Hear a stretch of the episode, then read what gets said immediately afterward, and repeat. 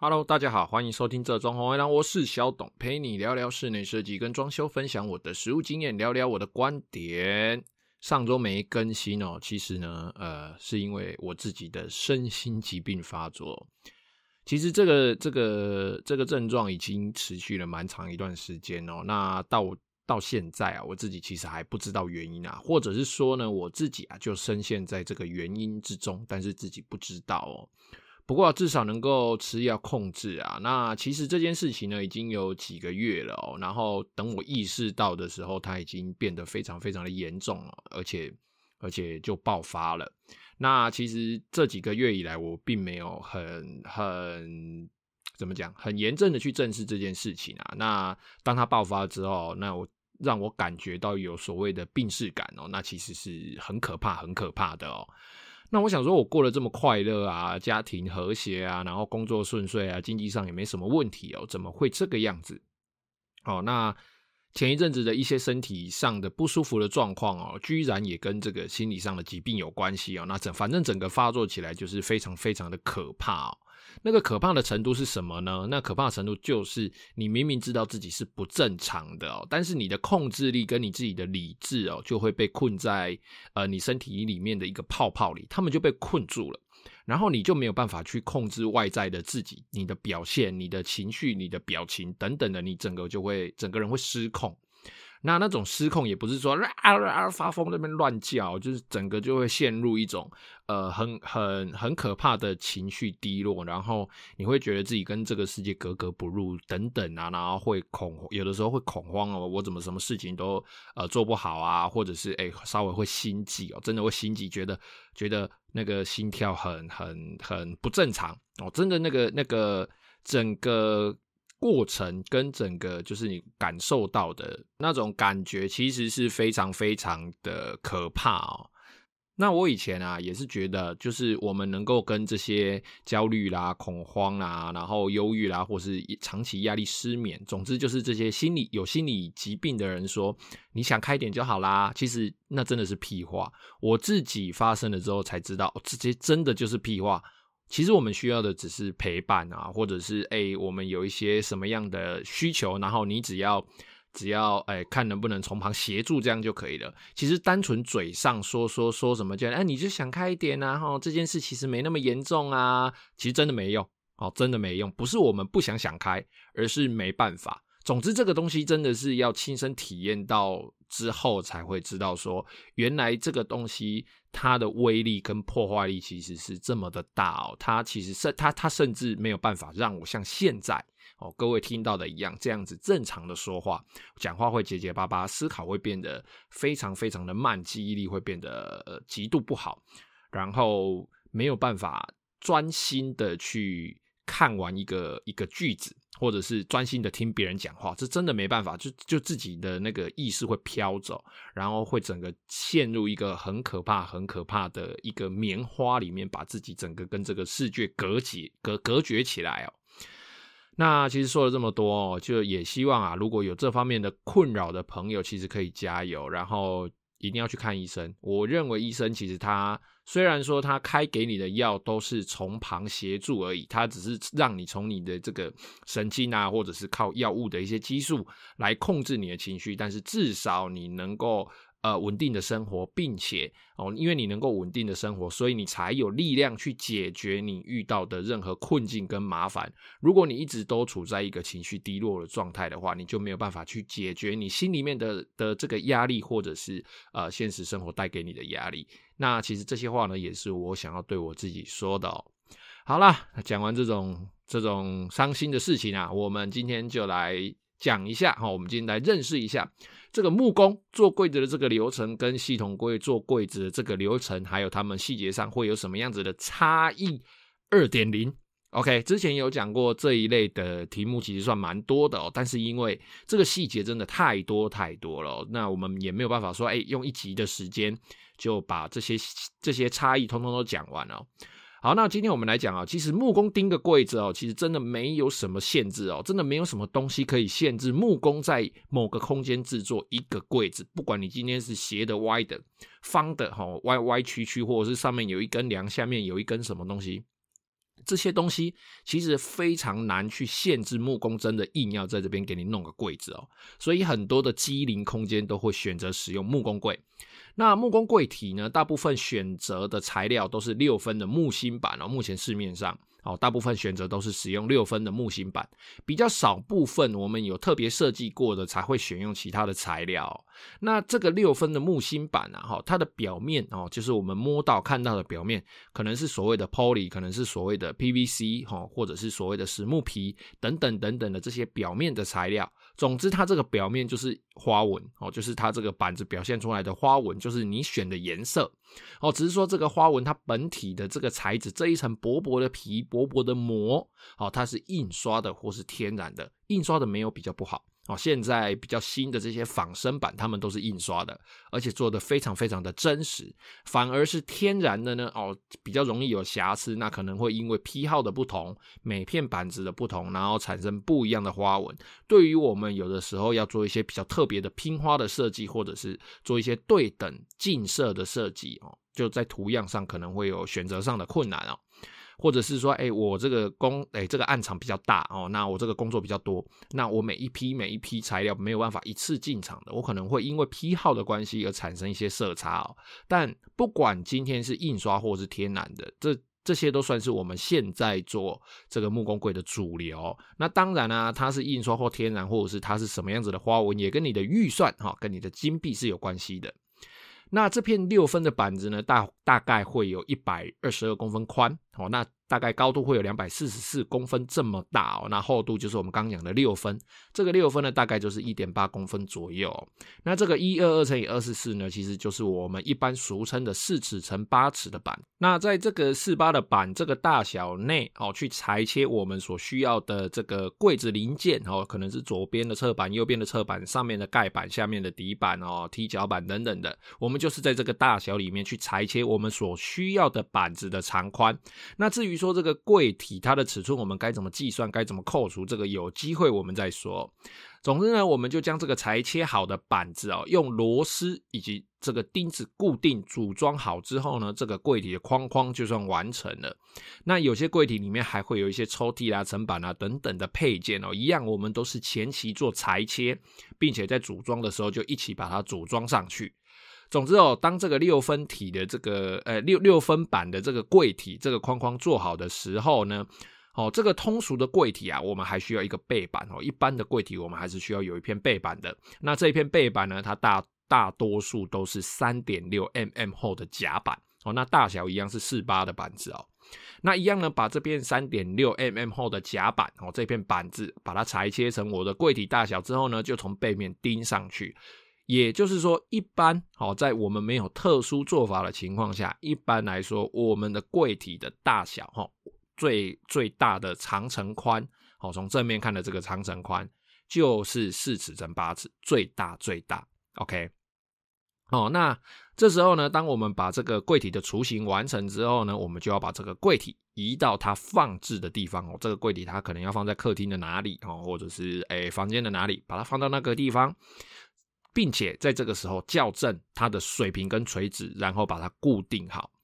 以前我们在校正柜子的垂直跟水平的时候，是会靠这个木工师傅的技术哦来做来做这个调整哦。他们呢会用木料来切一个三角形斜角的这个插榫，这个榫头啊。然后把它插在柜子的底部，那你敲得越进去，它就垫得越高。好，来用这个方式来进行左右哦，前后左右上下的这个水平跟垂直的调整。那现在呢，因为科技的进步哦，我们现在都改用跟系统柜一样的方式，使用一个调整角。哦，在柜子的底部，我们会先事先锁上调整角。快速方便好固定哦，哪个地方低哪个地方高，我们只要去旋转调整角来调整它的高度，调整它的水平，调整它的垂直就可以了。而当我们的柜子啊做到这个阶段呢，接下来就是木工独有的一种工法哦，叫做仿厚哦。仿厚，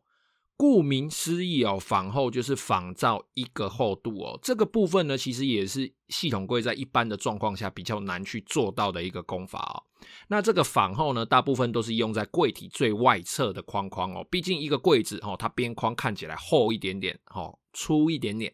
就感觉上这个柜子比较不会那么廉价哦。那感觉起来呢，这个柜子本身也会比较粗壮一点。而在实际上呢，其实有一些柜体的侧面哦，需要做开关哦，需要做插座。那这个仿后呢，它也为我们的施工带来了一定的便利性。这个里面就可以跑一些线路了。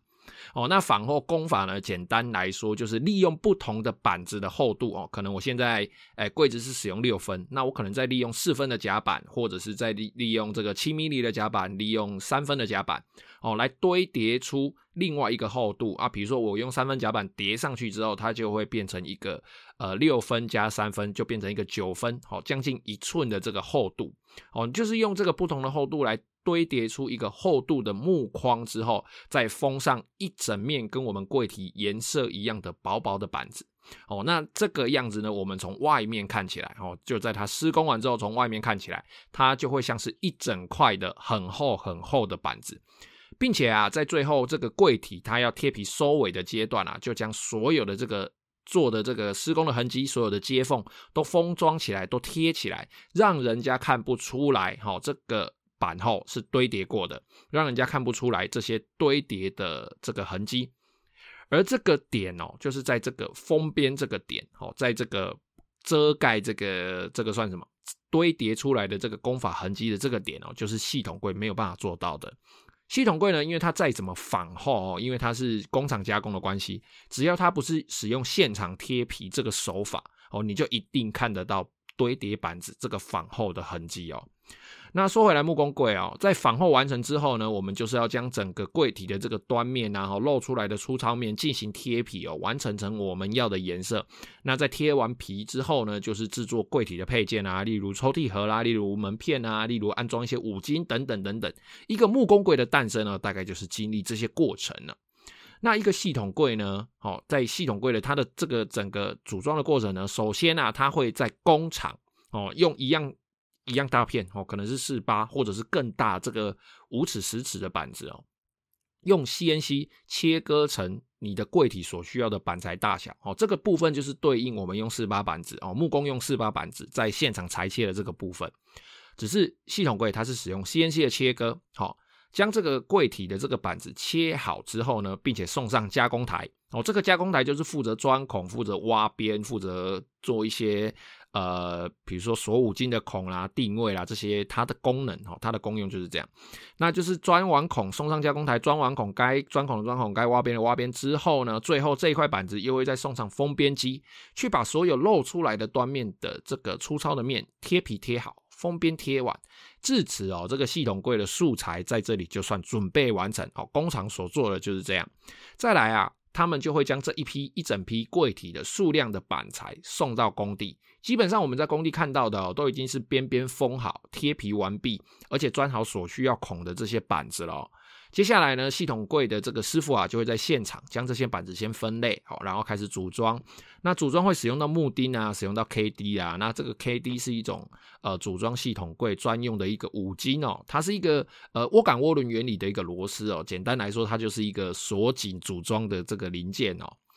并且哦，他们会跟木工师傅一样使用钉枪哦，他们还是会钉背板啊，钉用钉枪来组装一些一些零件，一样是组装出一个柜体的框框。差别在于哦，在现行版本中的这个系统柜哦，会使用八 mm 厚的八 mm，也就是零点八公分厚的系统板当成背板。那在以前比较旧的版本的系统柜，或者是说我们买的一些呃比较平价的、比较廉价的一些系统柜，它会另外使用两 mm 厚或者是三 mm 厚的背板。那那个背板其实它容易变形，那也比较脆弱。那现行版本的八 mini 双面有封，有这个贴面的这个板子哦。它的这个强度是比较高的，而且整个整个刚性是比较好的。那在我自己制作中啊，即使是使用八 mm 的这个背板，我们还是会在背面再另外打上几根支撑板哦。毕竟因为系统系统板啊，这这个材料它本身的性质哦，在它没有纤维支撑的这个点哦，就是非常非常大的一个问题哦。它这个问题就是明摆在那边了，所以我们在工法上还是得尽量的去加强它一下。然后一样哦，把我们这个做好的柜体的雏形哦，搬到我们要放这个柜子的地方，然后一样调整角来校正它的水平垂直，并且加以固定。然后就是快速的哦，快速的根据柜体内事先钻好的孔，事先加工的一些定位痕迹，组装上我们的门片以及柜体内的五金，超快速不含糊，因为这些东西都已经在工厂里面就已经事先计算。事先加工过了嘛？好，所以在组装这些门片啊，组装这些五金，其实是非常非常快速的。至此哦，组装完毕之后，至此哦，一个系统柜就这样子就算组装好了。那差异的部分，系统柜跟木工柜差异的部分，我们以前节目也说过，其实从上述我自己上述的这些加工过程，木工柜啊，它是一个从裁切到组装到贴皮，几乎通通都是人工来完成的。另外一个呢，是由工厂的机器辅助切割、封边等等，好，那它直到现场组装才由人工完成的柜子。单纯论在工地施工的这个时间长短啊，系统柜简直就是把木工还放到天边哦。木工做真的很慢，超级慢。系统柜在工地施工的速度简直神速哦，一个礼拜就可以完成极多的柜子哦，极大量的柜子哦。但是呢，目前一般市面上的系统柜的材质，大多数都是使用塑合板。刚刚上面我有讲过，简单来说，它就是木屑，很多木屑器去压制的，差点咬舌头。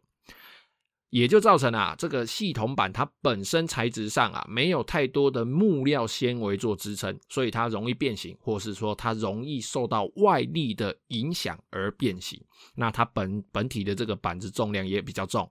那在组装方式上哦，系统柜组装的方式哦，它是相对比较固定的，比较死板的哦。它该组就是 KD，顶多就是锁螺丝，顶多就是打钉，就这样哦，没了。好，那木工柜的组装方式呢，相对是相当灵活多变的。你不能锁螺丝的地方，我看看能不能钉；不能钉、不能锁的地方，我可以做卡榫，甚至我可以只靠粘的。好，甚至我们会有一种叫做用穿的方式，就是我们会啊、做。反正我们会做一个公的，一个母的，然后利用组装的方式将它组装上去，有有点类似卡榫的意思啦。在木工的这个组装方式就是相对灵活多变很多。另外呢，就是上面提到的哦，仿后不见堆叠痕迹，哦，墙边收边能够收的密合，这些都是木工柜的优势，都是系统柜。呃，用一般的这个做法是比较难做到的，但是现场加工时间很长哦，木工来说，现场加工时间超级长，还有它所需要的人力以及技术的门槛非常非常的高。不然，其实就以成品来说，我们一样完成一个系统柜，一样完成一个木工柜哦。其实一般人在使用上并不会感受到太大太大的差别。当然，如果像我们这种呃业内人士，我们硬要去挑，当然就是挑，哎，这个地方的接缝，哎，这个地方是不是房后不应该有接缝？这个地方我们是不是能够做到呃四公分五公分厚，房后到四公分五公分厚？哦，这个是不是系统柜比较难做到？等等的，我们会因为这些细节而去挑选我要使用的。柜体的的的选项哦，可能用系统柜，这边用木工柜哦，那哪里又用系统柜这样？但是呢，在一般人的使用跟使用寿命上哦，其实我觉得并不会有太大的差别。但是目前哦，我们是以木工柜的平均使用寿命哦来说，平均使用寿命来说，这个是以木工柜的使用寿命是相对长很多啊。哦，那如果哪天哦，系统板、系统柜。它克服了它的材料的问题跟组装灵活度的问题哦，或许目光贵哦，它就会被淘汰了哦。好了，那今天的节目呢，就先到这边哦。有任何问题，欢迎加入我的 IG 或是脸书搜寻这种红灰狼私讯我。如果你是 Apple Podcast 的用户呢，也欢迎在评论区留下你的问题，我会非常乐意为你解答。谢谢各位的收听，拜拜。